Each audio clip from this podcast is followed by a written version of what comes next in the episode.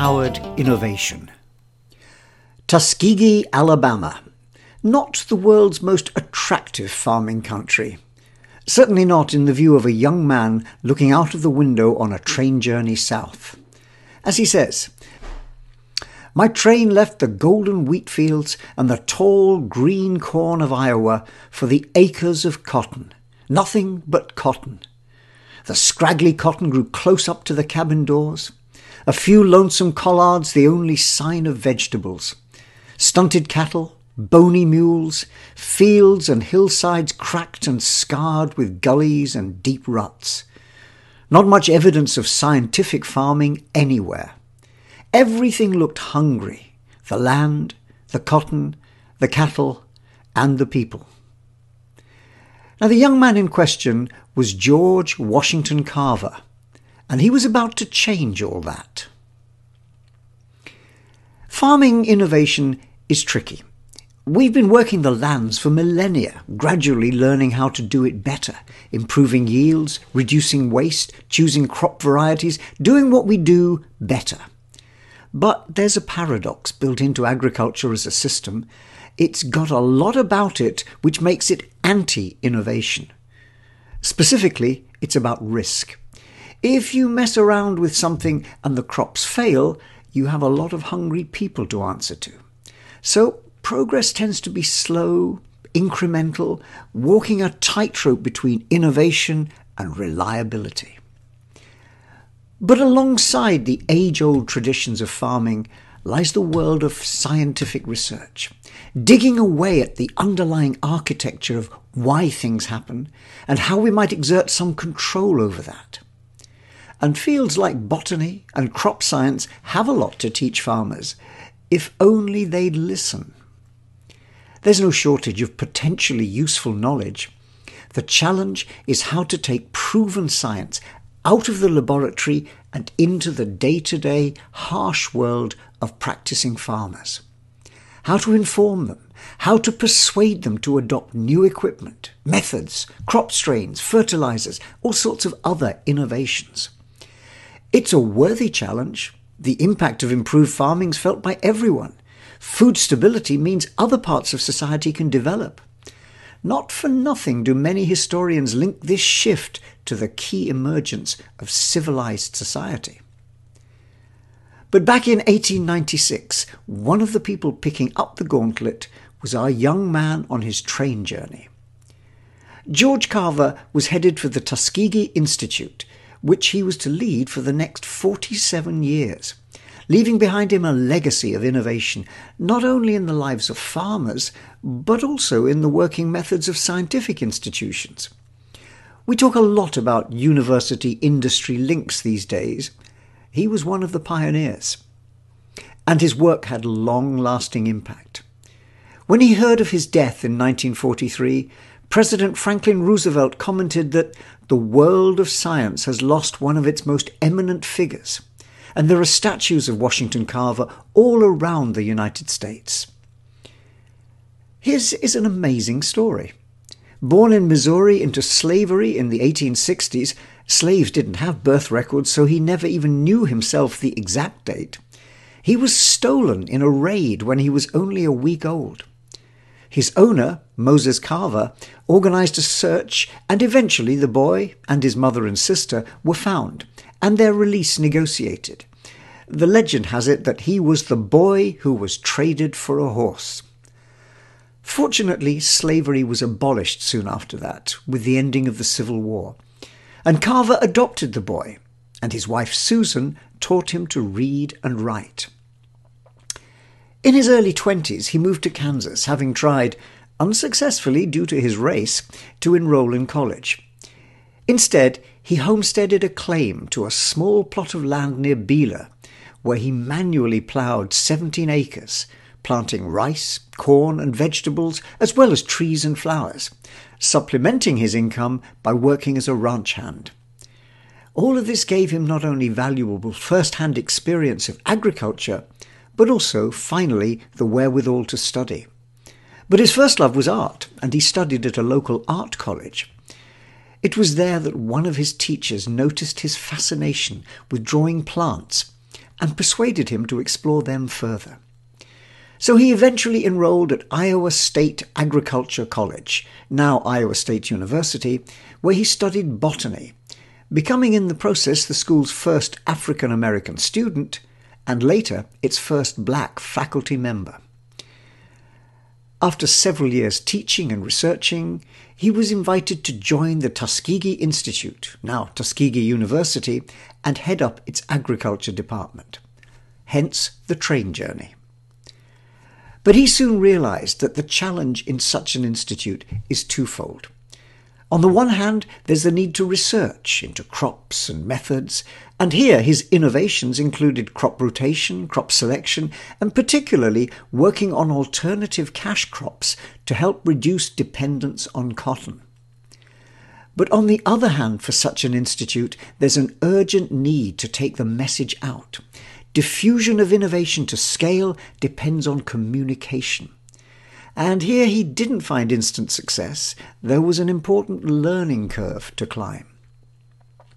For example, he wrote pamphlets urging farmers to buy a second horse so that they could run a more efficient two horse plough which could till the soil to greater depth, and other pamphlets which promoted the use of fertilizers. But gradually, he came to realize that the poor sharecropping farmers in his constituency had heard the information about fertilizer, but couldn't raise enough money to buy any, let alone have cash to spare for a second horse. In any case, the nature of the sharecropping system, in which landowners allowed farmers to work land in return for a share of the proceeds of crops which were sold, meant that their whole existence was often precarious.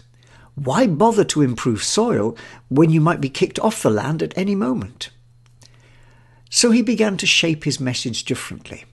At its heart was the principle that every operation had to be within the reach of a poor tenant farmer with a one horse equipment.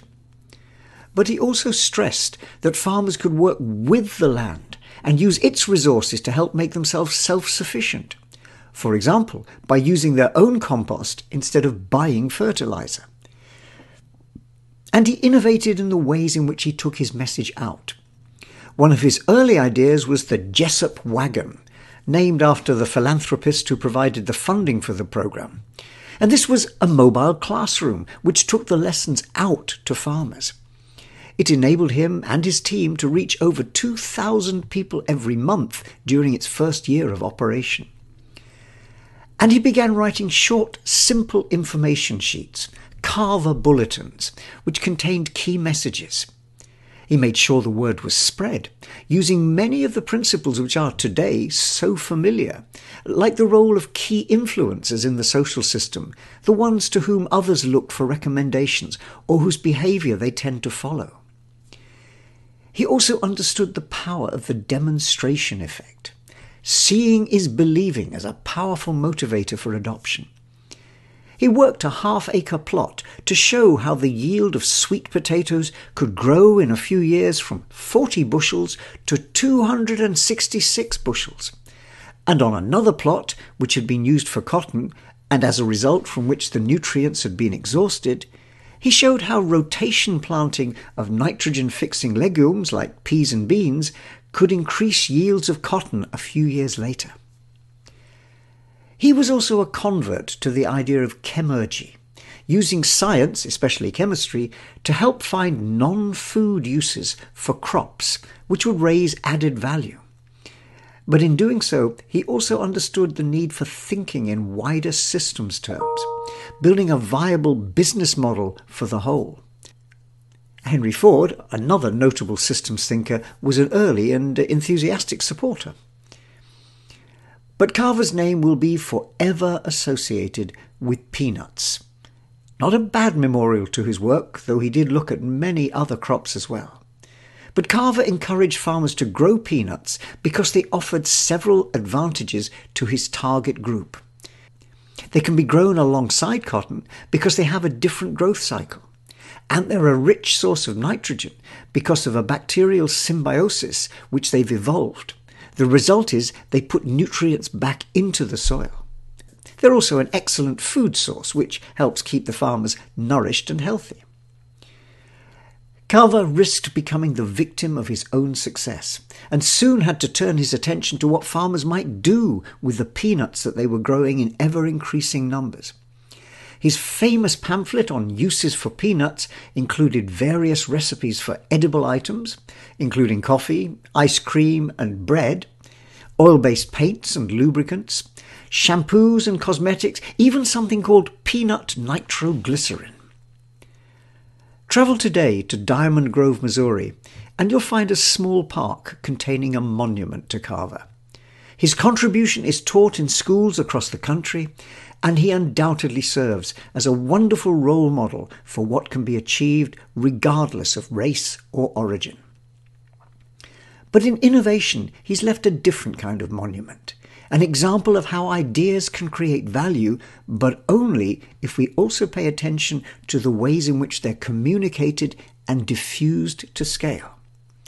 So, if we were erecting a display board in this monument, it might list his innovation achievements, including product innovations like improved crop strains and major new uses for crops, especially peanuts, to help open up new markets and to counter dependence on single vulnerable crops like cotton.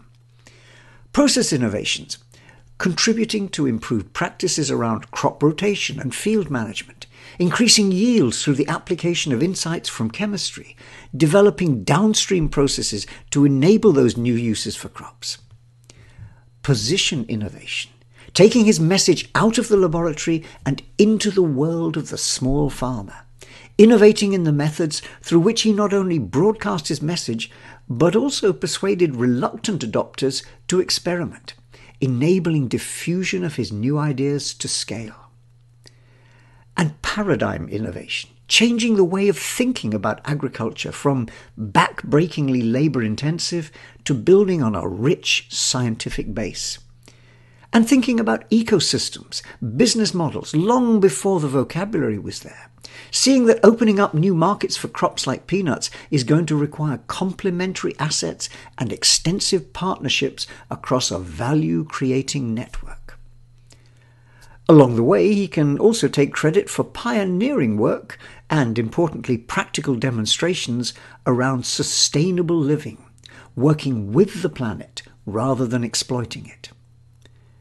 Not a bad legacy for a boy who began life without even a name.